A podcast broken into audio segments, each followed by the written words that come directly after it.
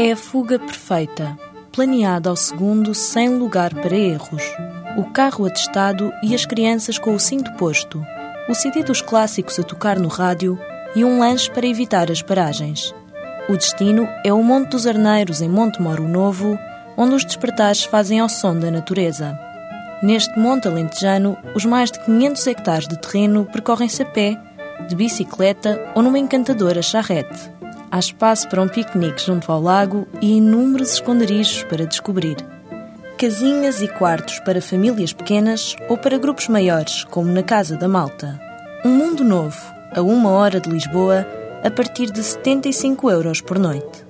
A poucos minutos de distância, o Monte Selvagem é um dos lugares mais divertidos para passar um dia em família.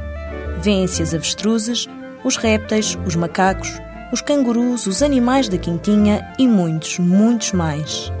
Ao longo dos percursos pedestres e de trator, sempre a aprender coisas novas e de sorriso no rosto.